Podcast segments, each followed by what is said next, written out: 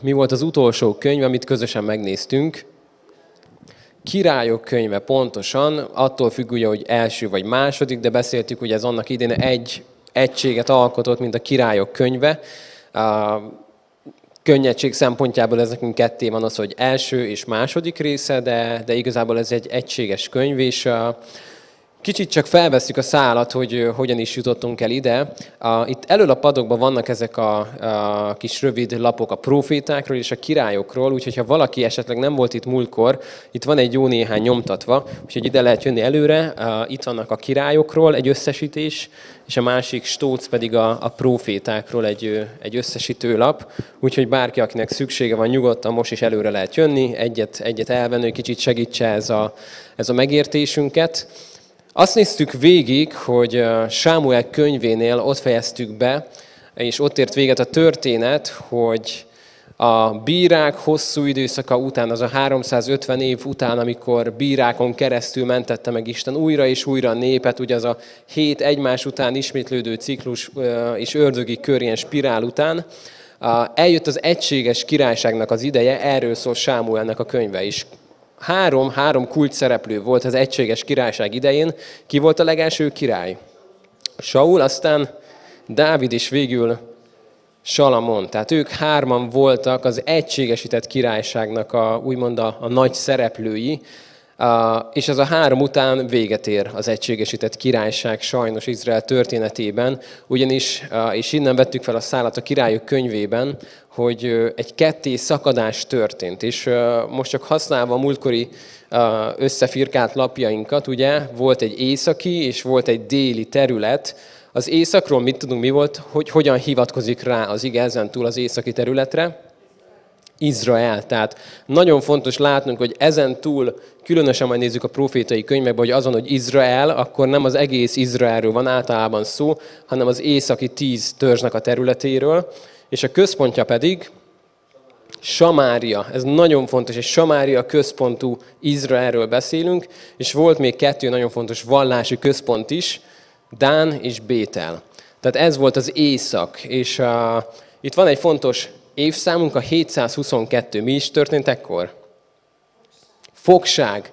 Tehát Krisztus előtt, nyilvánvaló itt most ezek az évszámok mind Krisztus előtt lesznek még egy jó ideig, tehát Krisztus előtt 722-ben történt az, hogy az északi területet teljességgel bekebelezte az asszír birodalom. Ezzel ellentétben a déli területet pedig úgy hívja az ige ezentúl, hogy Júda, és a központja nem más, mint Jeruzsálem.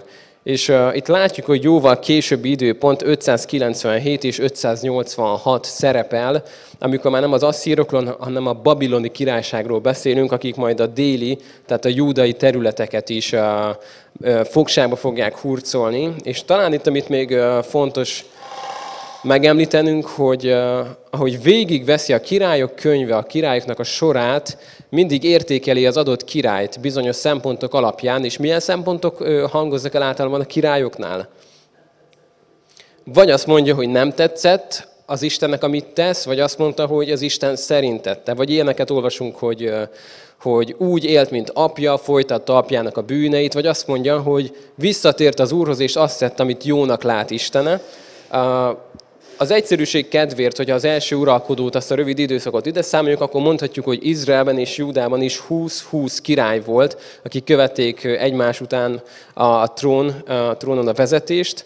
Északon a 20 királyból hányra mondja azt az ige, hogy jól csinálta a dolgát? 0-ra.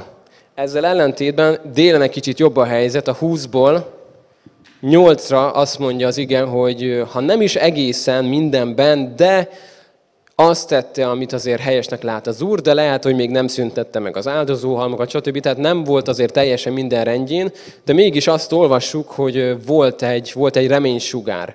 És ezért fontos ezt látnunk, hogy 722-ben északot ugye elfoglalta Asszíria, elmentek volna Jeruzsálemet is elfoglalni, de Isten még megállította őket, és adott egy kegyelmi időszakot Júdának, hogy lásd a testvéred példáját, hogy mi történt vele, legalább ti térjetek meg és álljatok helyre. Sajnos ez nem nagyon történt meg, és egy idő után egyre rosszabb királyok jöttek, és így jutunk el majd a babiloni fogsághoz. És egy dolgot még, hogy felfrissítsük az emlékeinket, mivel ez most fontos lesz a folytatásban, az északi területet, amikor az asszírok elfoglalták, mi volt az ő taktikájuk? Hogyan akarták azt a területet beépíteni a birodalmukba? Pontosan máshonnan betelepítésekkel. Tehát elvitték a lakosság egy részét, betelepítettek borzasztó messziről az északi területekre mindenfajta népeket. Ezzel elérték azt, hogy teljesen összekutyultak mindent. És abban a városban, ahol eddig lakott egy nemzetség vagy egy család, onnantól kezdve lakott rengeteg idegen, aki nem ismerte egymást, ezzel ugye megbénítva az, hogy ők össze tudjanak fogni. Tehát ez volt mögötte, viszont így északon, az ott maradt területen egy nagyon úgynevezett szinkretista, tehát egy mindenevű vallásos környezet jött létre. Azt olvassuk, hogy hát imádták ők az Istent is, meg minden mást is. És egy ilyen nagyon-nagyon egy vallásos maszlag lett belőle. Ezzel ellentétben délen a judai területeken viszont nem annyira betelepítés volt, hanem a teljes elhurcolás. És elvitték a népet Babilonba, a babiloni fogság idején, és egy egész más dolog történik. Azt látjuk, hogy az a nép, amelyik visszakerül Babilonból, az sokkal komolyabban fogja venni az Istennek a dolgait, mint valaha is ezelőtt. Tehát a bálványimádás, ami az elmúlt sok száz évre végig egy jellemző és egy nagyon komoly probléma volt, azt látjuk, hogy visszatérve Babilonból a nép nagyon komolyan megtanulta a leckét, és nagyon-nagyon szilárdak abban, hogy nem akarnak ebbe újra és újra elbukni. Tehát látjuk, hogy ezért sok minden történik majd. És akkor most nézzük, hogyha a mi Bibliánkban tovább lapozunk, akkor azt látjuk, hogyha itt van a Bibliánk, elővesszük Királyok könyve, Királyok második könyve, lapozok még egyet, Krónikák első könyve.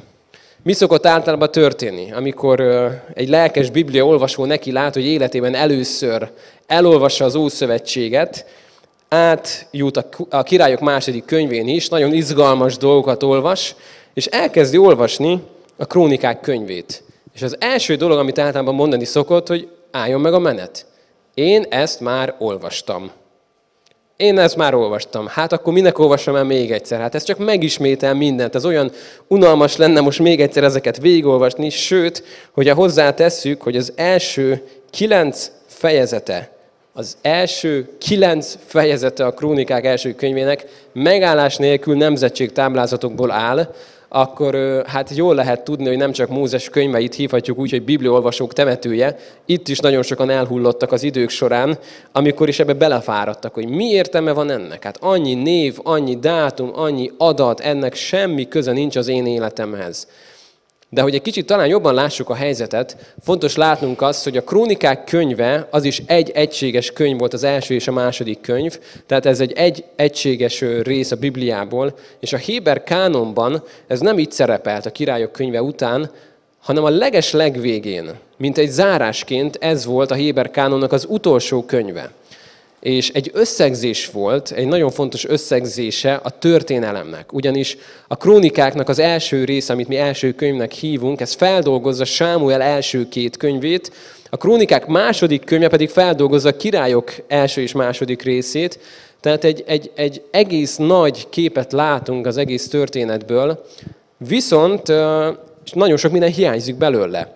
Hogyha most kicsit jobban megnézzük, ehhez most nem használjuk a videónkat, hanem egy kicsit talán rövidebben fogunk a Krónikák könyvén átmenni, úgyhogy majd Ezsdrásnál fogjuk felkapcsolni újra a segédanyagainkat.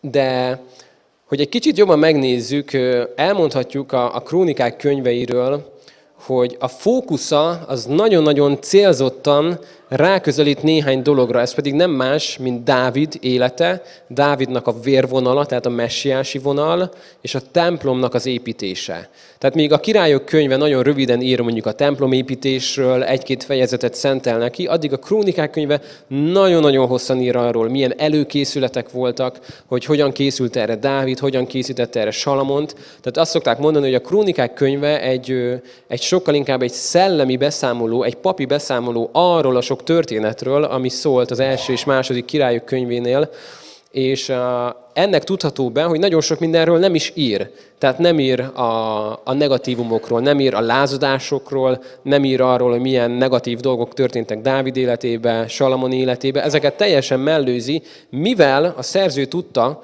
hogy ez az illető, aki kezébe tartja a kánont, ő már ezeket elolvasta, ugye? Tehát ekkor már a Királyok könyve ugye az a kézben volt. Tehát tudta azt, hogy ez nem szükséges, hogy ő még egyszer ezeket leírja és újra megismételje. Ezért a fókusz sokkal inkább arra tevődik, hogy mi történik Dávidnak a vérvonalával, a Messiásnak a vérvonalával, és egy szellemi módon közelíti meg a történéseket. Tehát még a Királyok könyve sokkal inkább leírja az elbeszélés szerint, hogy ez történt, addig a Krónikák könyve inkább megemlít egy-két dolgot, és sokkal inkább nagyobb teret ad annak, hogy az emberekről, a jellemekről írjon, a szívbe lezajló cselekedetekről, és ebből adódik az, hogy nem is, tehát a kettészakadás után az északi királyságot szinte nem is érinti. Csak abban az esetben említ meg északi királyokat, amikor kapcsolatba kerülnek a júdai királyokkal. Tehát ez érthető abból, hogy a fókusza ezen van, Dávidnak a dolgai, Jeruzsálemen van végig a fókusz. Ezért, hogyha csak ez a könyv lenne a kezünkben, nagyon keveset tudnánk arról, hogy volt egy 10 törzsből álló északi királyság, úgymond a kettészakadás után. Ez annak tudható be, hogy más volt a célja, mint a Királyok könyvének, a szerzőjének. Tehát ezeket talán most így nagy vonalakban, de hogyha az utolsó fejezethez lapozunk, tehát a Krónikák, a mi második könyvünk utolsó fejezete, tehát a 36. része, hogyha lapozunk, hol fejeződik be a történet, meddig viszi el a szálat. Az utolsó bekezdésnek az a címe, hogy Círus, perzsa király megengedi a hazatérést.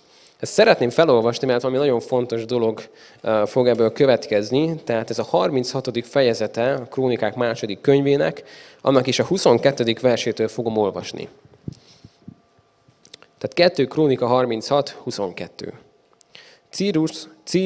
Círus perzsa király uralkodásának első esztendejében, azért, hogy beteljesedjék az Úrnak Jeremiás által mondott igéje, arra indította az Úr Círus perzsa király lelkét, hogy egész birodalmában, szóban és írásban kiirdettesse a következőket.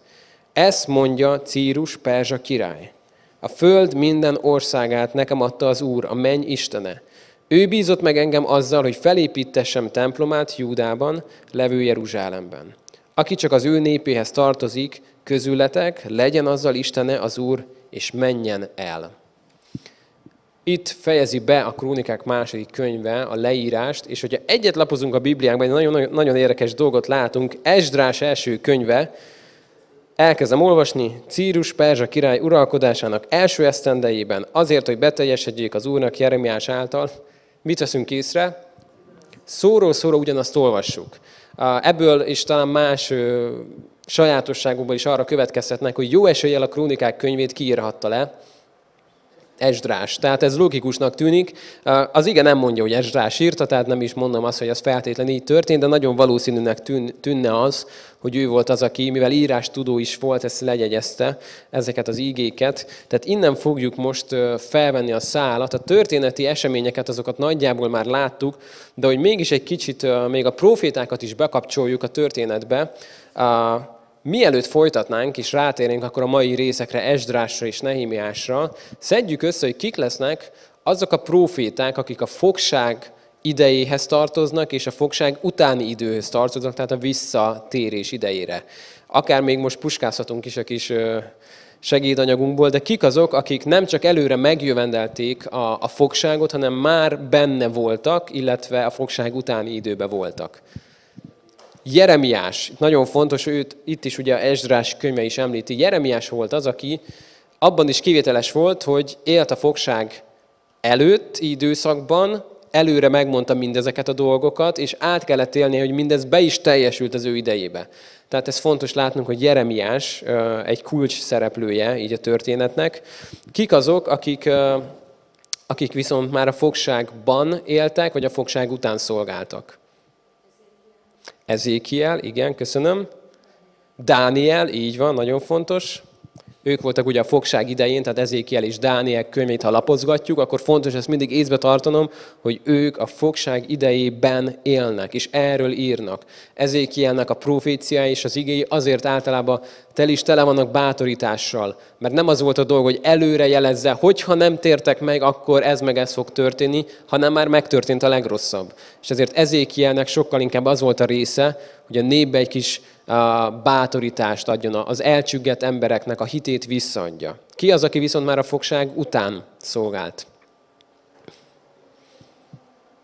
Haggeus, Malakiás és Zakariás. Ők hárman azok, akik viszont már a fogság után a visszatéréshez kapcsolódóan fogják a proféciáikat és az igéiket átadni a népnek. Tehát ő kicsit így akkor, aki esetleg nem volt, ezen a táblázat segítségével így végignéztük, hogy melyik profétát hova helyezzük, mikor élt, Isten hova küldte mondjuk az északi részekhez, és ő kifejezetten mondjuk Izrael életében szolgált, ki az, akit kifejezetten Júdába küldt, és vannak nekünk ilyen nemzetközi profétáink, akik se nem Izrael, se nem Júda. Kik voltak azok? Kicsit, hogy elismételjük. Jónás, akit hova küldött az Úr? Ninivébe, más valakit is küldött Ninive kapcsán. Náhum, és volt még valakit, akit Abdiás, így van, az edomiták kapcsán. Na, nagyon jó. Úgyhogy azért ezeket is ismételgetjük, egyre jobban megmaradnak ezek bennünk, és hadd húzzam még egyszer alá, hogy nem az a cél, hogy ezeket tudjuk fejből, és akkor milyen büszke legyek magamra, hogy én ezt tudom, hanem az a cél, amikor megnyitom a Bibliát, és mondjuk olvasom a Náhum könyvét, akkor tudjam azt, értsem azt, amit minden zsidó tudott, hogy Náhum mikor élt, ki volt és miért írt, és hova küldte az Isten. Tehát, hogy mi magyar emberek tudjuk azt, hogy mi az, hogy Trianon. Tehát, ha olvasok egy világháborús verset, vagy valami tudósítást, akkor nem kell nekem elmagyarázzák, hogy mi az, hogy Trianon, mi az, hogy Donkanyar. Ezeket tudjuk jól, mert a történelmünk része, mert elmesélték édesapáink, nagypapáink, nagyszüleink. Tehát ez zsidó férfi számára, ezek, amiket mi nézünk, ez abszolút az alapismeret volt. Ő tudta ezeket nagyon jól, és ezért, mikor olvasta ezeket a prófétai igéket, tudta azt, hogy ez kinek, mikor és miért szólt, és egyre jobban megnyílik ez olyankor, hogy tudom azt, hogy mi volt a célja Istennek azzal a személlyel is, és miért ide, miért oda, és miért akkor küldte. Na, hát ez egy kicsit hosszabb bevezető volt, de kicsit felfrissítettük a dolgokat, és akkor most fogjuk Ezsdrásnál, nyissuk meg a Bibliánkat. Ahogy a Sámuel könyvénél és a Krónikáknál is néztük, hát most is elmondható, hogy Ezsdrás és Nehémiás nagyon sokszor a régi kánonban egy könyvtekercsbe szerepeltek, és egy egészet alkottak, hiszen egy nagyon egységes és egymás utáni történetet mondanak ők el, tehát így most nekünk megint ő két külön könyv, de őket most egybe fogjuk venni, mivel egy történet, egy folyamatot fogunk látni az ő életükben. Hogyha Ezsdrás könyvét valaki össze kellene, hogy foglalja, mit mondana? Miről szól Ezsdrás könyve? Hazatérés? Hogy? Újjáépítés. És mit építenek újra Ezsdrás könyvébe? Templomot. Mit nem építenek újjá? A falat. Mert így jutunk el majd Nehémiás könyvéhez. Így van, ez fontos látnunk. Jó, hát így talán egy mondatban ez lett volna a lényeg, de akkor nézzünk egy kissé bele, hogy mik azok a dolgok, amiket még jobban, talán nagyobb összefüggéseinkben. Az a célunk ugye, hogy ne csak az adott könyvre nézzünk, hanem lássuk az összefüggéseket. Úgyhogy mielőtt Ezsdrás könyvéhez lapozunk, Jeremiás 29. fejezetéhez lapozzunk. Tehát Jeremiás 29. fejezete, és ugye épp az imént beszéltük, hogy ő volt az a próféta, aki a fogság előtt már prófétált, és ő volt az, aki a fogság idején prófétált, és a 29. fejezetben, a 10. versben egy nagyon fontos, egy központi mondata hangzik el, amikor ezt mondja Jeremiás, ezt mondja az Úr, majd ha eltelik a babiloni, 70 esztendő, akkor gondom lesz rátok, és valóra váltom azt a jó szót, hogy visszahozlak benneteket erre a helyre. Tehát Jeremiás, ugye, ő tudjuk most már, hogy mikor élt, és miért akkor, és stb. Ezt előre elmondta, hogy le kell teljen 70 esztendőnek, és ha ez letelik, akkor Isten megtartja az ő ígéretét.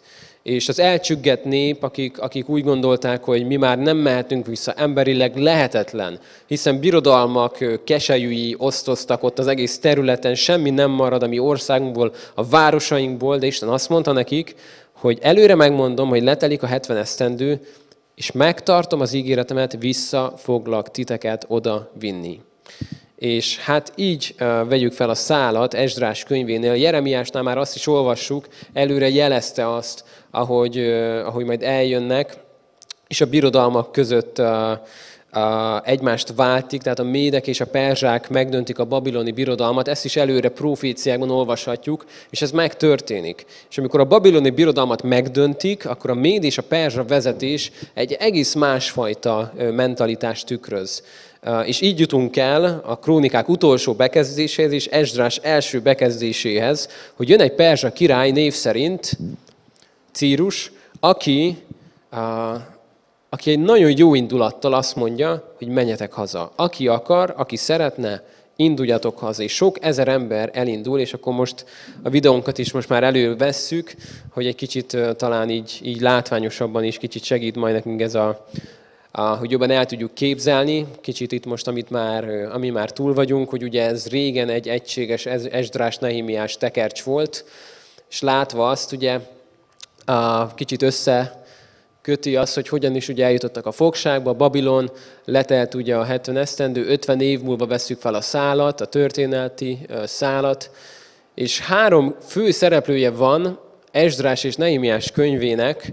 Mind a három ugyanazon a folyamaton keresztül megy, amit ugye látni fogunk, van egyszer az első főszereplőt, így talán nem is nehéz, ha már ki van írva, ki az első főszereplő, aki a legelső turnust vezeti, Zerubbábel. Ő a legelső, aztán a második kulcsszereplő lesz majd Ezsdrás, a harmadik kulcsszereplő pedig majd Nehémiás. És azt látjuk, hogy mindegyiknek, mindhármójuknak volt valami, amit Isten rájuk bízott, hogy építsék fel. Zerubbábelnek ő mit épített fel?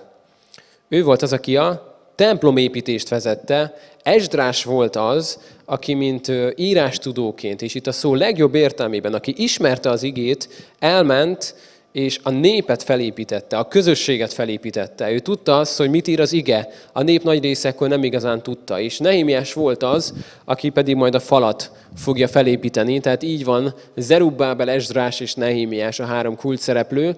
Mind a hármuknál azt látjuk a történetben, hogy van egy kezdeti indulás, amikor is van egy vezető, egy uralkodó, akiben Isten egy jó indulatot támaszt. Azért, hogy segítse mindazt a folyamatot, amit Isten szeretne, hogy megtörténjen. És utána látjuk mind a hármójuk életében, hogy még ami közös lesz, hogy lesz az indulás után egy erős ellenállás. Mindegyikünk, mind a templom, mind a közösség, mind a fal építésénél lesz egy nagyon erőteljes ellenállás. Mindegyiküknél egy kicsit más, de mégis megjelenik, majd egy elcsüggedés és egy nehéz időszak. Az első történetben azt látjuk, hogy Zerubbábelnél Círus király volt az, aki olvastuk az ő rendeletét, és lehet, hogy ő nem is gondolta volna azt, hogy ez Isten, vagy valaki sugallja neki, ő csak mint egy jó uralkodó ezt a döntést hozta meg, de az Isten formálta, és a szálakat mozgatja a színpad mögött, pontosan abban az időben, mikor lejárt az idő, pontosan akkor, mikor ennek meg kellett történnie, Círus perzsa király volt az, aki elrendelte azt, hogy menjetek haza. Itt a párhuzamos proféciákat nem fogjuk mindig megnézni, de nyugodtan írjuk fel magunknak. Jeremiás könyvének a 25. fejezete az, amit otthon, hogyha elolvasunk, akkor még jobban majd összeáll nekünk a kép. És azt látjuk, hogy egy viszonylag nagy tömeg volt az, aki elindult. Itt egy kis kitekintés, néhány igét fogunk majd csak magunknak leírni a jegyzeteinkbe, amik segítenek minket abból, hogy jobban lássuk. A profétáknak a szerepe, látjuk azt, hogy akár Ézsaiás 11, Hóseás 3, ami a messiási királynak a proféciái, az előrejelzései. Istennek a jelenlét az új templomban, ez Ezékiel 40-től 48-ig, és Zakariás 2-ben olvassuk, és végül Isten királysága minden nemzet felett, ez pedig Ézsaiás 2 és Zakariás 8-nál olvassuk ezeket. Ezek mind olyan proféciák, amiket Isten előre adott a népnek. És ugye nézzük, mi történik a folytatásban. Zerubbábel azt jelenti, hogy Babilonban elültetett, tehát ő egy olyan férfi, aki már a fogságban nőtt fel, és felépül a templom, habár ez azért ez nem ilyen egyszerű. Tehát, hogyha megnézzük a történetet, itt most nagyon nagy vonalakba haladunk, nekik ez a nép a templom építésnek, és ugye mi volt az első? Az első az volt, hogy mindig van egy uralkodó, egy vezető, aki ezt támogatja, és mi a második pont? Mindig van egy ellenállás. Tehát ez mindig megtörténik Zerubbábelnél, Ezsdrásnál, Nehémiásnál is, hogy megtorpan a munka. És néhány dátumot szeretnék csak ideírni, hogy egy kicsit talán még jobban megértsük az eseményeket. Néhány évszámot ugye el tudjuk helyezni. Itt most mindegyik Krisztus előtti időpont. Tehát Krisztus előtt 538, ez az az idő, amikor Círus kiadja ezt a rendeletét. Tehát ez 538 Krisztus előtt, és 2 évvel később, 536-ban teszik le a templomnak az alapkövét. Tehát onnantól kezdve, hogy Círus kiadja a rendeletét, 538-ban 2 év kell ahhoz, hogy a nép megérkezzen, előkészítsék a folyamatokat, és elkezdjék a templom építését. És egy érdekes dolog, hogy 1 évre rá, 535-ben megáll az építkezés. Éppen csak elindult az építkezés, éppen hogy még csak 1 éve tart, 535-ben már is leáll ez az építkezés, és ekkor jelenik meg 2 kulcs szereplő. Most csak kezdőbetűket írok, mert amúgy is nagyon csúnya az írásom. Egy H és egy Z betű talán még olvasható. Haggeus és Zakariás, akik arról profétálnak, hogy a népet bátorítják arra, hogy miért állt le ez a dolog, miért hagytátok abba a templom építését. És különösen Haggeus, amikor arról beszél, hogy otthon kis palotákban laktok, és mindenki építi a saját kis királyságát, és Isten háza meg romokban áll, és abban marad, tehát ez így nincsen jól. És egészen 520-ig kell várni, tehát 15 év eltelik még addig, míg jön egy új rendelet, Dáriusnak a rendelete, aki viszont megengedi és engedélyt ad arra, hogy folytatódjon ez az építés. Miért állt meg az építkezés? Nyilván az ott élő népeknek nem volt érdeke az, hogy egy nagy vákum után újra erős legyen Jeruzsálem. Nekik ez nem volt érdeke, hogy újra Izrael egységesedjen, újra egy erős birodalom jöjjön létre. Tehát ezért próbálták mindenáron akadályozni ezt, és el is érték, de 520-ban majd már Dárius lesz az, aki egy rendeletet ad ki, amiben azt mondja, hogy akkor folytassátok ezt a templomnak az építését, és a következő fontos dátum pedig 516, amikor is a templom felépül. Ha már a templomokról beszélünk, egy kis gyors megállás. Hány templomról beszélünk? Hány templom volt eddig Jeruzsálemben? Ez a második, igen. Tehát hogy is volt az első? Ki építette a legelsőt? Salamon. Tehát Dávid akarta, de az Úr azt mondta, hogy majd a fiad lesz az, aki ugye Salamon felépíti a templomot. Tehát Salamon volt az, ugye, aki az első templomot felépítette. Mi lett azzal az első templommal? Mikor rombolódott az le, hogyha már egy másodikról beszélünk? Kik tehettek arról, hogy az a templom lerombolódott? Babiloni fogság. Tehát az első templomnál, hogy meg akarjuk jegyezni, ugye 586 volt itt az évszám a babiloni fogságnál, amikor lerombolják a babiloni birodalmak a katonái az első templomot. És a második templom, tehát 516-ba épül fel, ennek az építője Zerubbábel. Tehát ő volt az, aki ezt összefogta. Mi fog ezzel történni, hogyha most előreugrunk a folytatásra? Mi lesz ezzel a templommal? Ez lesz az a templom pontosan, mert ez a méreteit tekintve ez az 516-os templom jóval kisebb, mint az, amit annó Salamon épített, ezért akik még emlékeztek arra, hogy milyen volt annak a dicsősége, ők nem igazán örültek ennek az 516-osnak, és Heródes lesz az, egészen pontosan, én is most kicsit puskázok a dátumokban, aki Krisztus előtt 19-ben, tehát éppen csak Jézus előtt 19 évvel elkezdi ezt bővítetni, megnagyobbítatni, és feljavítani. Ugyanis, ha még visszamegyünk a második templomhoz, akkor azt láthatjuk, hogy Krisztus előtt 169-ben negyedik Antiochhoz. Hát ezt azoknak mondom, akik szeretik a történelmi dolgokat. Tehát negyedik Antiokhozai Szeleukida uralkodó volt az, aki megbestelenítette ezt a második templomot, Zeus szobrát elhelyezte benne, és tényleg tehát egy pogány központtá tette. Na majd a makabeusok lesznek azok, akik 164-ben ezt megtisztítják. Talán ez is volt az egyik kirobbantóka a makabeus lázadásnak, de ez még egy kicsit odébb van a történelmünk során. Tehát most csak ugrottam egyet, hogy kicsit lássuk a templomoknak a sorsát. És majd Heródes lesz az, aki elkezdi ezt felújítani és bővíteni. Miért teszi ezt Heródes? Kiket akart ő ezzel nagyon megnyerni? Mert valószínűleg, hogy ismerjük, nem az volt a célja, hogy az Isten dicsőítse vele, és az egyik az Istent imádja. A zsidókat. Tehát egy egyszerű politikus volt, azt mondta, hogy mit tudok tenni azért, hogy engem nagyon szeressenek a zsidók. Mi a fontos a zsidóknak? Hát ez a templom. Ez nagyon fontos nekik. És egy olyan elképesztő nagy bővítést indított, hogy a legnagyobb ünnepek, zarándoklatok során is be tudja fogadni a templom a vendégeket. Azt mondta egy korabeli leíró, aki átélte ezt, hogy aki nem látta Heródes templomát saját szemeivel, az még nem látott szép épületet élete során. Ő ezt mondta, amikor ezt saját maga látta, annak a ragyogását, a fényét, a pompáját és a méreteit, azt mondta, hogy aki ezt nem látta, az nem látott még soha szépet. Na most ugye ez még mindig a második templomról beszélünk, de azért megjegyzem, hogy néhányan ezt harmadiknak hívják. Tehát a Heródesnek a újítása miatt ezt egy harmadik templomnak hívják, de igazából ez még csak a második. És mi lesz ennek a sorsa, hogy fog ez, mert ugye ma már nincs ott, tehát tudhatjuk, hogy akkor ez valahogy eltűnt onnan.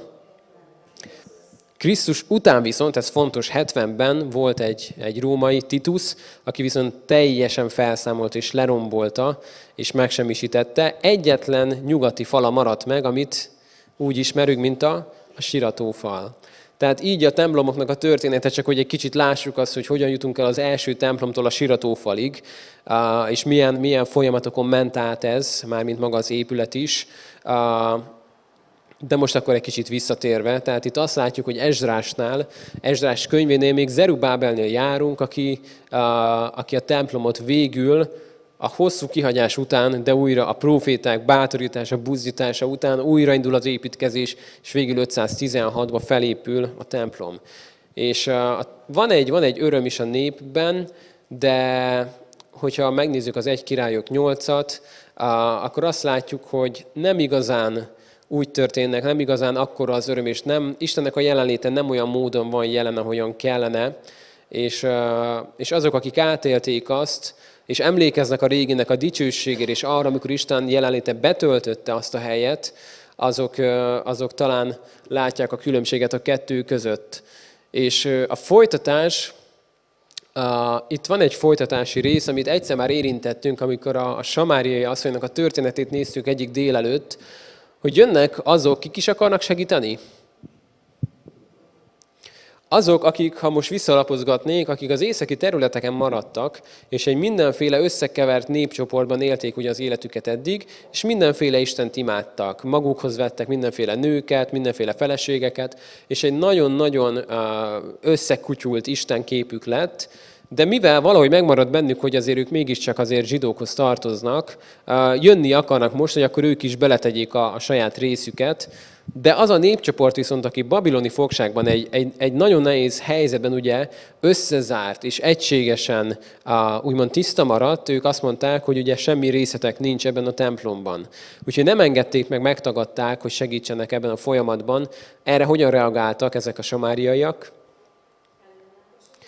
Igen, ellenlábasok lettek. Ez nagyon fontos látni majd ennek, hogy milyen hosszú következményei lesznek ennek a történetnek, és a saját maguknak kialakítják akkor a saját vallásos kultúrájukat, és itt a videó készítői csak arra próbálják felhívni a figyelmünket, hogy mindaz, amit láthatunk majd, hogy azok a proféciák, amik elhangoztak arról, hogy milyen kell, hogy legyen majd az igazi templom, hogy oda jön mindenféle nép, hogy nem kell ennek, hogy falak legyenek, stb. Láthatjuk, hogy ez nem ebben a történeti korszakban történik meg. Ugyanis itt azt látjuk, hogy nem történik meg az, hogy mindenféle nép oda jön és ott imádják az Istent, Sőt, nem azt látjuk, hogy falak nélkül az Isten dicsősége betölti ezt a helyet, hanem azt látjuk, hogy habár helyileg a zsidók ott vannak, ahol kellene, hogy legyenek, Izraelben vannak, és épül egy templom, de mégis az a küldetés, amit az Isten megálmodott, és azok a proféciák, amiket kezdett kibontakoztatni, azok nem történnek meg. És mikor fognak ezek megtörténni? Mikor lesz majd egy olyan templom, ami betölti ezt a küldetést? Mikor lesz...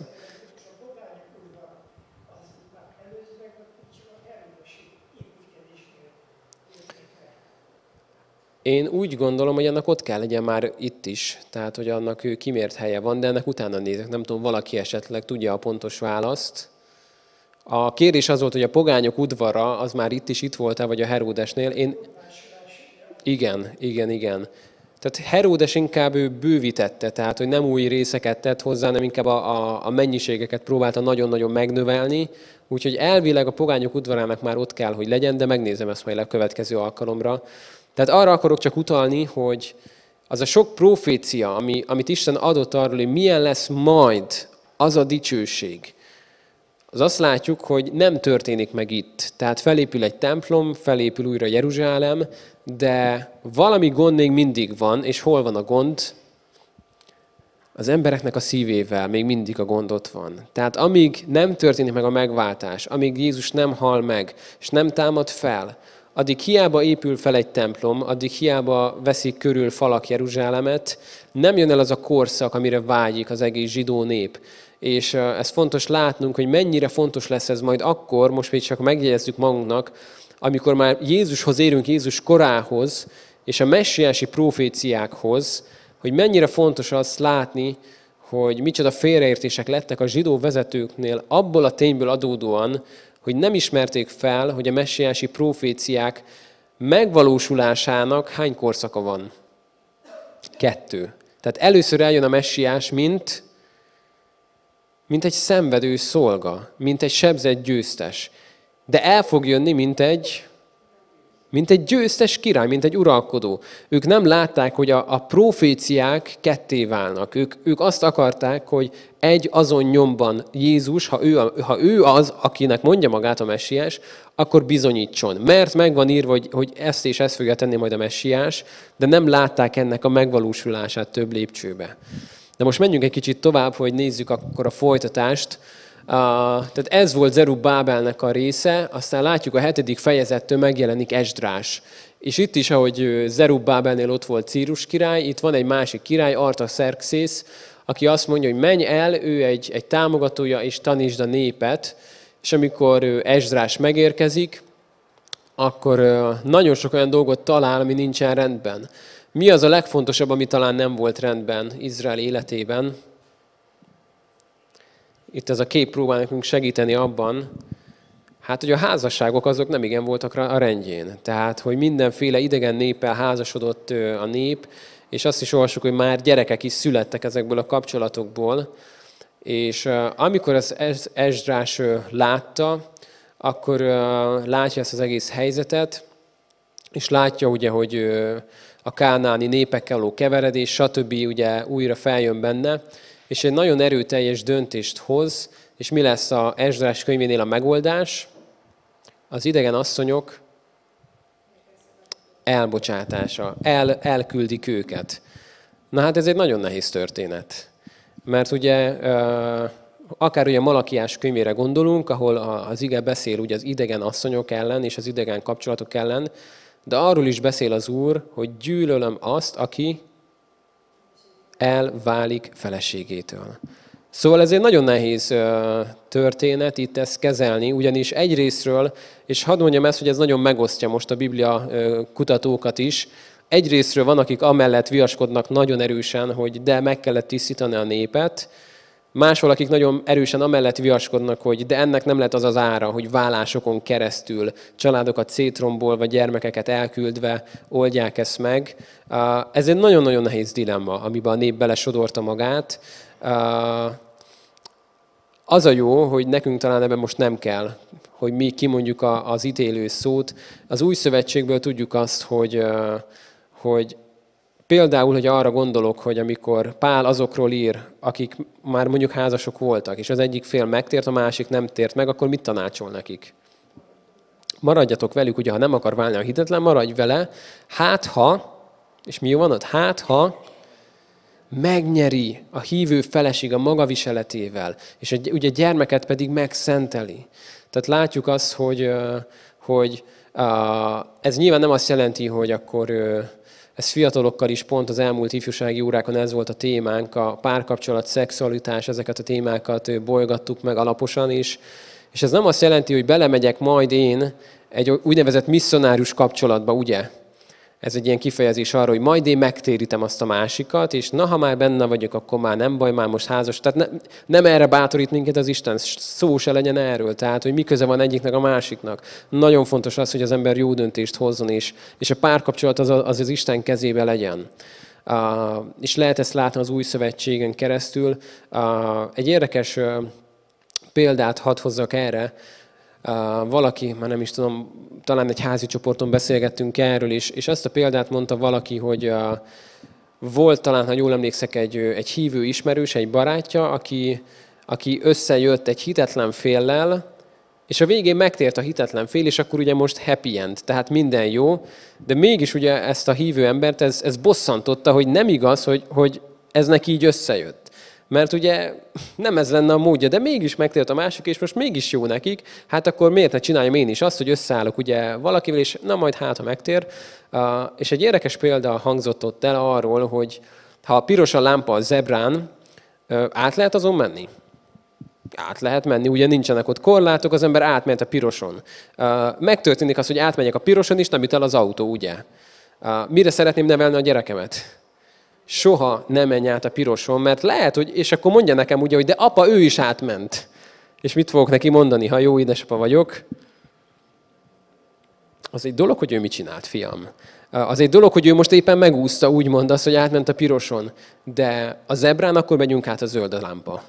És nem reckírozunk azzal, hogy megúszod-e, nem úszod meg, elüt az autó, nem üt el, akkor megyünk át a zebrán, hogy a zöld a lámpa. És ezzel nagyon sok mindent megspórolhatunk az életünkből, hogyha nem azt keresem, hogy a 10-ből 1 én leszek-e az, aki megmarad egy hitetlen mellett, hogy a hozzámegyek, vagy én leszek az a 9, aki el fog bukni. Spurgeonnek volt erre nagyon egyszerű példája, amikor erről volt szó, hogy gyülekezetben arra kért valakit, hogy állj fel erre az asztalra, én most hadd ne kérjek senkit, most csak képzeljük el, és megkért egy másik embert, hogy gyere ide mellé, és aki az asztalon állt, kérte tőle, hogy húzz el magadhoz ezt az illetőt.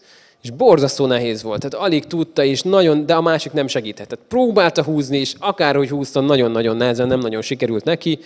Mondta, hogy jó, akkor most fordítsuk meg. Kérlek arra, hogy húzz le azt, aki ott van az asztalon. Mit gondolunk? Abba a pillanatban. Tehát nagyon-nagyon könnyű lerántani valakit valahonnan, és ez most talán csak egy kis zárójeles megjegyzés, de így látva ezt a témát, amit Ezsdrásnál előkerül, sokkal jobb nem belemenni egy olyan dologba, hogy utána azon kelljen gondolkodni, most vétkeztem, vagy az esküvőmnél vétkeztem, hanem legyen ez az Istennek egy áldott, egy áldása legyen azon, ahogy már keressük ezt, és ahogy az Isten elé hozzuk az életünket, hogy ne javítgatni kelljen mindent, hanem az Isten áldása tudjon kiteljesedni ezen a nagyon fontos területen. Tehát ezt látjuk Ezsdrásnál, hogy ebből volt egy nagyon komoly probléma, és talán a videó készítője is ki fog arra térni, hogy ezért érdekes az, hogy végigolvassuk, hogy nem olvassuk azt, hogy Isten parancsolta Ezsdrásnak, hogy ezt tegye, tehát hogy szétválasszák ezeket a kapcsolatokat.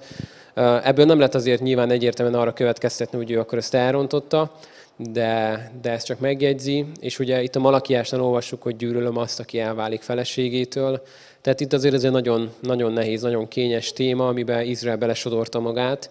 Viszont térjünk át a harmadik kult szereplőnkre, ez pedig Nehémiás lesz, és ahogy már megszoktuk Zerubábelnél és Ezsdrásnál, itt is van valaki, Artaszerxész, egy király, aki meghatalmazást ad Nehémiásnak. De Nehémiás helyzete nagyon különös, hogy átlapozunk az ő könyvéhez, egy nagyon érdekes dolgot fogunk látni, hogy azt olvassuk, Nehémiásnak, Hakaljá fiának története. A 20. esztendő Kiszlév habába történt, mikor Susán várába voltam. Tehát hol van ez a Nehémiás Susán várában? Azt is tudjuk, hogy mi a foglalkozása. pohárnak, méghozzá királyi főpohárnok. Ebben a korban egy királyi főpohárnok az egy olyan elképesztő, magas színvonalú és egy olyan kitüntetett állás volt, ha lehet ezt így mondani, amiről biztosak lehetünk, hogy nagyon-nagyon sok nulla volt a fizetésében Nehémiásnak. Tehát azzal volt megbízva, hogy ő az az ember, aki a király italait előre megkóstolja, azokért felel. Na már most, abban a korban, amikor nagyon sok királyt italon keresztül mérgeztek meg, mit gondolunk, hogy a király hajlandó volt megfizetni egy embert, akiben megbízik, és hajlandó volt benne megbízni, tehát hogy rábízni az életét, mert tudta azt, hogy a Nehémiást lefizetik, hogy a Nehémiásban nem bízhat, akkor ő meg fog halni. Tehát ezért az a hely, az a státusz, amit Nehémiás kapott, az egy nagyon-nagyon-nagyon ritka és egy nagyon értékes hely volt. És ahogy majd Eszternél látjuk, hogy nem véletlenül van Eszter ott és akkor, ahol éppen van, Nehémiás se véletlenül van ott és akkor, ahol éppen van. Tehát ő lehet, hogy esze ágában nem jutott az, hogy ő Isten őt helyezi oda, hogy majd valami beinduljon ezen keresztül, de ott van Nehémiás egy nagyon kényelmes, egy nagyon jó környezetben. És azt olvassuk a folytatásban, hogy megérkezett hozzám egyik atyám fia, Hanáni, vele együtt néhány Júdából való férfi. Nehémiás kérdezősködni kezdett, hogy mi újság van Jeruzsálemmel, ugyanis, ahogy olvassuk Ezsdrás könyvét, volt azért próbálkozás, hogy helyreállítsák a falat, de ez mindig befulladt. És amikor elmondják Nehémiásnak, hogy milyen állapot van Jeruzsálemmel, mit mondanak neki? A kapuk tűzben égtek el, falak lerombolva, káosz van. Akkor azt olvassuk, hogy döbbenetes az, amit itt olvasunk a 4. versben. Amikor meghallottam ezeket, napokon át ültem, sírtam és gyászoltam, böjtöltem és imádkoztam a menny Istene előtt, és ezt mondtam. Tehát Nehémiás ebben a kiváltságos helyzetében nem azt mondta, hát ez van, ez a ti dolgotok, ez nem rám tartozik. Még csak nem is azt mondta, hogy hát nem igaz, hogy az elődeink nem hallgattak Jeremiásra. Hát nem igaz, hogy nem hallgattak arra sok prófétára. Ez az ő bűnük. Ez Isten büntetése a népen. Nem állt meg itt, és nem mondta azt, hogy ebből én kimaradok, hanem elkezdett ezért böjtölni, zokogva, napokon át sírt az Isten előtt, nem tudott túllépni azon, hogy Jeruzsálem milyen állapotban van. És döbbenetes, most nem olvasom fel az egészet, de le van írva az imája, hogyan beszél a bűnökről, a nép bűneiről. Vétkeztünk ellened. Ezt és ezt tettük ellened, Istenem. Vallást teszek népem bűneiről én. Tehát Nehémiás nem egy magas lovon ül, és azt mondja, hogy nekem ahhoz semmi közöm. Én itt születtem a fogságban, nekem semmi dolgom azzal, hogy a nép miket, és hát milyen bűnös nép volt ez, hanem azonosul a népével, megalázza magát az Isten előtt, és azt mondja, hogy atyám, vétkeztünk ellened. És döbbenetes látni ezt már az Ószövetségben, hogy azt mondja, nagy gonoszságot követtünk el ellened. Emlékezz vissza az ígéretre, melyet kijelentettél Mózesnek. És az Isten előtt jön, és imádkozik, és a következő fejezetben azt olvassuk, hogy Artasasszák király uralkodásának 20. évében, Niszán hónapban történt. Bor volt előttem, tehát ugye éppen dolgozott, fölvettem a bort, oda nyújtottam a királynak. Nem szoktam szomorú lenni előtte, ezért így szólt hozzám a királyt. Miért szomorú az arcod? Nehémiás lépésre szántál magát. Lehet, hogy ez mai modern olvasóknak ez, szomorú volt, rossz napja volt, nem. Tehát egy királyi főpohárnoknak az volt a dolga, hogy a király megbízzon benne, hogy ellenőrizzem mindent, hogy tényleg minden felelősség teljesen alatta rendben legyen. És volt még egy nagyon fontos dolga, hogy a királyt azt szórakoztatnia kell. Nem lehet szomorú a király előtt senki. Tehát a király, ezt ma már nekünk nagyon nehéz elképzelni, de a királyok régen ezekben a korokban megöltek embereket azért, mert magasabb volt, mint a király. Tehát elképesztő dolgokat tettek királyok. A királyok megöltek embereket azért, mert szomorúak voltak előttük. És mit képzelsz te, hogy rám ragasztod a te szomorúságodat, én ma örvendezni akarok, és megölték ezért az embereket. Tehát az, hogy Nehémiás bánatos arccal állt a király előtt, az neki az életébe kerülhetett volna. És a király felteszi a kérdést, hogy miért szomorú a te arcod. Ez egy lehetőség, de kicsit elindítom a videót, hogy lássuk. Ez egy lehetőség volt arra, hogy Nehémiás elmondja, hogy mi történt Jeruzsálemben, és újra azt látjuk, amit már láttunk Zerubbábelnél és Ezsdrásnál, hogy a nagy uralkodók, akik azt hiszik, hogy ég és föld és nemzetek felett uralkodnak, és mindent ők irányítanak, azt látjuk, hogy az Isten irányítja őket. És arra használja fel őket, hogy Nehémiásnak egy királyi, katonai biztosítást adjon, hogy faanyagot adjon Nehémiásnak. Olyan jó indulatot ébresztett a királyban Isten, hogy azt látjuk, hogy Isten használta ezeket az embereket. Ezt csak azért mondom megint zárójel, hogy lássuk azt, hogy akik ma magukat hatalmasságoknak tartják, és azt hiszik, hogy a legfontosabb egyezmények felett döntenek, és mindenféle hatalmuk van. Mit mond a római levélben Pál? Hogy nincsen hatalom, csak az Istentől. Azért ez fontos, ez nem azt jelenti, hogy jó döntéseket hozzak, és minden a Bibliával egyenrangú, és minden helyén lesz, de azt jelenti, hogy az Isten kezébe vannak. És többet és kevesebbet nem tehetnek annál, mint amit az Isten megenged nekik. És itt nézzük azt, ahogy a Nehémiás utána rászánja magát erre a hosszú útra, hogy egy kicsit az évszámokat visszavegyük. Ugye 516-nál jártunk, amikor a templom felépül. Ezt csak felírom, hogy 479 az, amikor Eszter királyné megjelenik majd a történetben, őre majd a következő alkalomra lesz már csak időnk, de azért azt jegyezzük meg, hogy ő ebben a korszakban volt, tehát 479-ben. 458 volt az, amikor Ezsdrás Jeruzsálembe ment, tehát ez volt 458-ban, és nagyon könnyű megjegyezni Nehémiásnak az idejét. Ő 444-be megy majd Jeruzsálembe. Ezt csak azért írom fel, hogy egy kicsit talán lássuk azt, hogy 58-tól Ezsdrás már ott van, és akkor 444 lesz az, amikor Nehémiás is megérkezik majd Jeruzsálembe. A 420 pedig majd az utolsó dátumunk már, amikor Nehémiás vagy másodszor is, amikor visszamegy Jeruzsálembe. Na de most akkor felvesszük a szálat. Mi volt az első dolog, amit Nehémiás tett, amikor megérkezett a várfalhoz? Körbenézte kikkel? A lovával.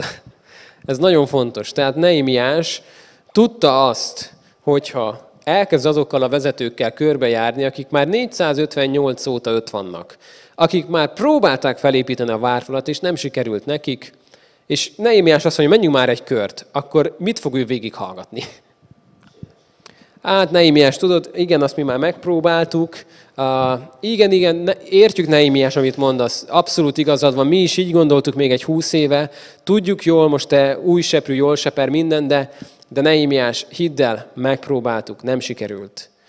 Igen, azt is megpróbáltuk, volt egy másik megoldásunk, de az se jött össze. Nehémiás, mi ezt nem bolygatjuk, tehát, hogy van már annyi tapasztalatunk, bölcsek lettünk, hogy látod, azért már itt vagyunk egy 20 éve. Tehát Nehémiás ezt valószínűleg tudatosan el akarta kerülni.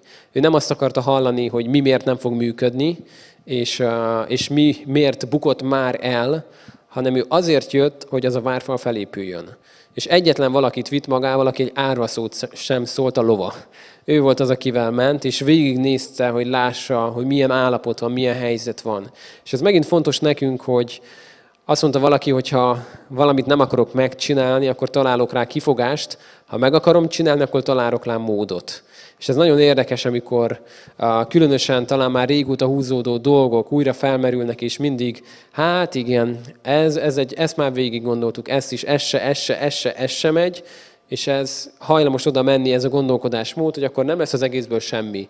És mondjuk, hogy Nehémiás magával vitte volna az összes eddigi vezetőt, még azt is el tudom képzelni, hogy lebeszélték volna róla, hogy nem, Nehémiás, nem, ezt is tudjuk, ő mindent tudunk, és mindenre már megvoltak talán a válaszok, amik rossz válaszok voltak.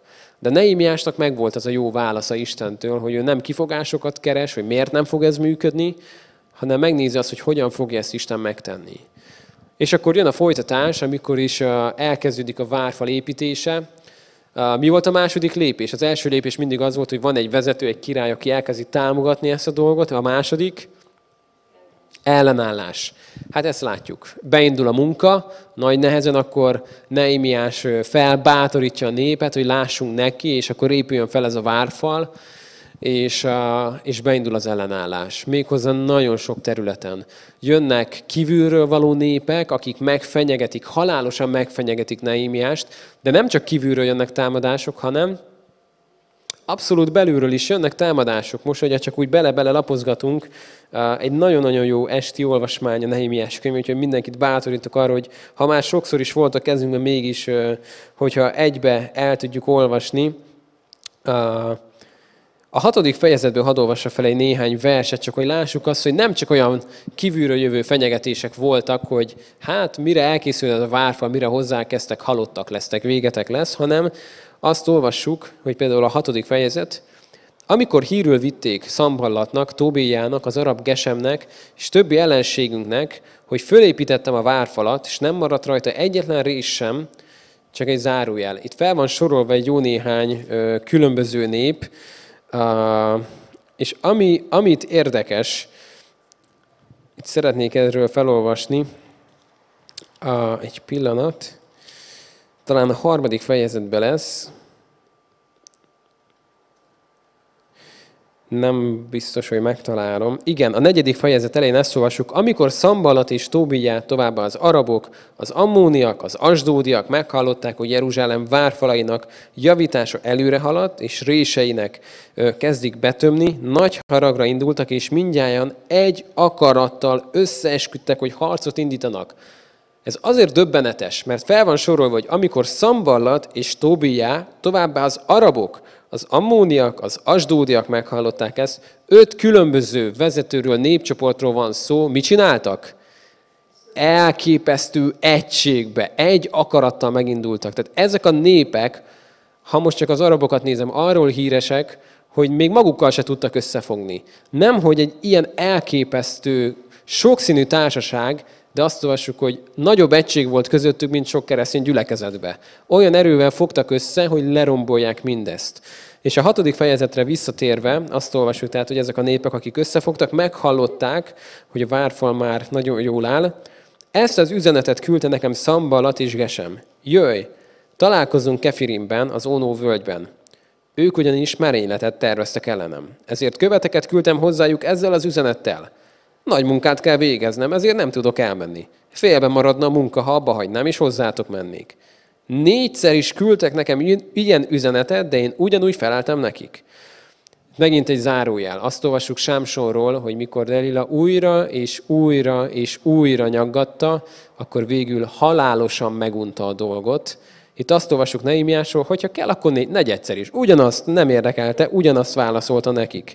Amikor Szamballat 5-ször is hasonló üzenetet küldött nekem legényével, nyílt levéllel a kezében, melyen ez volt írva, a pogány népek között az a hír járja. Ez egy nagyon veszélyes mondat. Nehémiás, az a hír járja. Ez egy fenyegető mondat, és Gasmu is már azt mondja, hogy te és a júdaiak föl akartok lázadni, ezért építette azt a várfalat. A szóbeszéd szerint te akarsz a királyuk lenni. Sőt, prófétákat bíztál meg, hogy hirdessék róla Jeruzsálemben, király van Júdában. Még a királynak is hírül vihetik ezt a szóbeszédet. Ezért jöjj, és tanácskozzunk egymással. Én azonban ezt üzentem neki. Nem történt semmi olyan, mit te állítasz. Csak magadtól találtad ezt ki. Mindenki meg akart bennünket félemlíteni, mert azt gondolták, majd elmegy a kedvük a munkától, és nem készül az el. Azért te erősíts engem. Azután elmentem Semajának, Delájá fiának, Mehatébel unokájának a házába, aki be volt zárkózva. Ezt mondta, találkozzunk az Isten házában, a templom belsejében, és zárjuk be a templom ajtóit, mert el fognak jönni, hogy meggyilkoljanak téged, mégpedig éjjel jönnek el, hogy meggyilkoljanak. Én azonban ezt feleltem. A magamfajta embernek illik menekülni. Az olyan ember, mint én, nem mehet be a templomba, hogy életben maradjon. Nem megyek. Mert felismertem, hogy nem Isten küldte, hanem azért mondta rólam ezt a proféciát, mert fölbérelte Tóbiá és Szamballat. Azért bérelték föl, hogy félelmemben így cselekedjem és vétkezzem, és aztán rossz híremet költsék és gyalázzanak. Ezt azért olvastam fel, hogy lássuk azt, hogy hát ez nem egy leányálom volt. Tehát egyik pillanatban kívülről jönnek a fenyegetések, méghozzá nagyon komoly fenyegetések. Utána pletykák, szóbeszédek, lázadsz a király ellen, véged lesz, és valami ilyesmit ugye ezek a szóbeszédek, lázadás próbáltak Ezsdráséknál is, Zerubbábelnél is, és itt azt látjuk, hogy utána belülről, Nehémiás, barátom, gyere, jöjj, bújjunk el a templomba, meg fognak téged ölni, de így megmenekülsz is, és a félelemnek a lelke próbált ráhatással lenni is, és Nehémiás elképesztő módon helytált. És nem engedett ezeknek sem, és úgy folytatódik majd, a várfal elul hónap 25-ére 52 nap alatt készült el. Amikor ezt meghallották ellenségeink, félni kezdtek a körülöttünk élő népek, nagyot estek saját szemükben, mert fölismerték, hogy Istenünk segítségével lehetett végezvinni ezt a munkát. És azt gondolhatnánk, hogyha Zerubbábel dolga a templom volt, Ezsdrási a népnek az Istenhez vezetése, Nehémiás pedig a várfalat kell építse, akkor itt a 7. fejezetnél akkor véget fog érni, vagyis már a 6. fejezetnél a könyv. De ha lapozunk, akkor azt látjuk, hogy Nehémiás még folytatódik jócskán, még hosszú lapokon át, egészen a 13. fejezet végéig. Nehémiás azzal a céllal ment el, hogy felépüljön egy várfal, de valami sokkal több fog történni, és a folytatásban azt látjuk, hogy megtalálják a törvénykönyvet, és amikor ezt észreveszik, a 9. fejezetet hadd húzzam még alá. Ennek a hónapnak 24. napján összegyűltek Izrael fiai, böjtöltek, zsákba öltöztek, port hintettek magukra. Tehát egy nagyon-nagyon erőteljes bűnvallás, majd azt olvassuk, aztán előállva vallást tettek vétkeikről, őseik bűneiről. Helyükön állva a nap negyed részén át olvasták Istenünknek, az Úrnak törvénykönyvét, negyed részén át pedig vallást tettek, s leborultak Istenük az Úr előtt. Egy elképesztő bűnvallás indul a népnél, tehát azt látjuk, hogy Nehémiásnak a munkája nem ért véget a várfal felépítésével, azután jött még a java. És annyira elnehezült a népnek a szíve, hogy kezdtek volna már teljesen elcsüggedni, és ekkor jön majd az a híres mondat, ahogy a léviták bátorítják a népet, hogy mi a ti erősségetek? Az Úr előtt való öröm, a ti erősségetek. Most már jó van, most már legyen elég, most gyertek és ünnepeljünk az Úr előtt. És ezt látjuk, történetileg nézve, nagyon fontos talán azt látnunk, hogy hol ér véget az Ószövetség történetileg. Itt. Tehát ez nagyon furcsa, különösen a Bibliánk elrendezése és a sorrendjéből látva azt, hogy a történeti elbeszélése igazából Nehémiás könyvének a végén véget ér. Tehát innentől kezdve, ahogy lapozunk majd a Bibliánkban, látni fogjuk a folytatást, hogy Jobb könyve, zsoltárok, énekek, példabeszédek, a próféták, kispróféták, és nyilván majd nézzük azt, hogy melyik próféta mikor élt, tehát azért majd látjuk, hogy lesznek sokszor átfedések, de itt ér véget az a történeti elbeszélés, hogy felépül a várfal, felépült a templom, és hogyha nem látnánk a köztes időt, akkor nem nagyon tudnánk azt, hogy hova tűnt majd, vagy mi lesz a következő évszázadok során egészen Jézus eljöveteléig. Ebben majd egy kicsit a történelem fog nekünk segítséget adni, hogy lássuk azt, hogy milyen közegben fog majd eljönni Jézus. Méghozzá mikor jött el Jézus? Az idők teljességekor. Akkor pontosan, mikor el kellett jönnie, akkor jön majd el Jézus. Egy olyan közegbe, amely nagyon bonyolult közeg lesz, nagyon sokrétű, de ahhoz, hogy ezt megértsük, ezek a könyvek előkészítik nekünk a talajt. És konklúzió, gyanánt annyit hadd mondjak el csupán, hogy látva itt ezekben a könyvekben, látjuk a reményt, hogy felépül egy templom, látjuk a reményt, hogy felépül egy várfal, hogy van egy vallási megújulás. Sajnos a folytatás, vagy nézzük a történelmet, ezek nem tartottak általában sokáig. És azt lehet mondani, hogy Ezsdrás, Zerubbábel és Nehémiás beladta mindenét.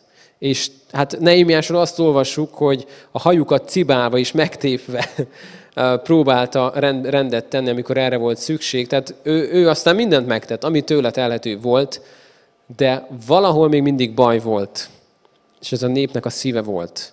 Voltak fellángolások, voltak szép időszakok, de nem volt hosszú tartó, nem volt hosszú távú helyreállás, és mindig ezt látjuk, az Ószövetségben végig ezt láttuk, és ez fog minket majd elvezetni az új szövetséghez, és azokhoz a proféciákhoz, amikor majd nézzük a profétai könyveket, hogy én kicserélem majd a szíveteket, és a kőszív helyett mit adok nektek? 20 szívet fogok nektek adni. És amikor akár a délelőtre visszautalok, elmegyek az én atyámhoz, a ti atyátokhoz. És nem csupán egy fellángolás történik az új szövetségben, egy nagyobb fellángolás, mint ami az új szövetségben történt volna, hanem egy teljes váltás történik, amikor a fiúság lelkét kapjuk. És látva ezeket a könyveket, azt húzom csak még alá a saját életünkre nézve, hogy kicsit közelebb kerüljön hozzánk, hogy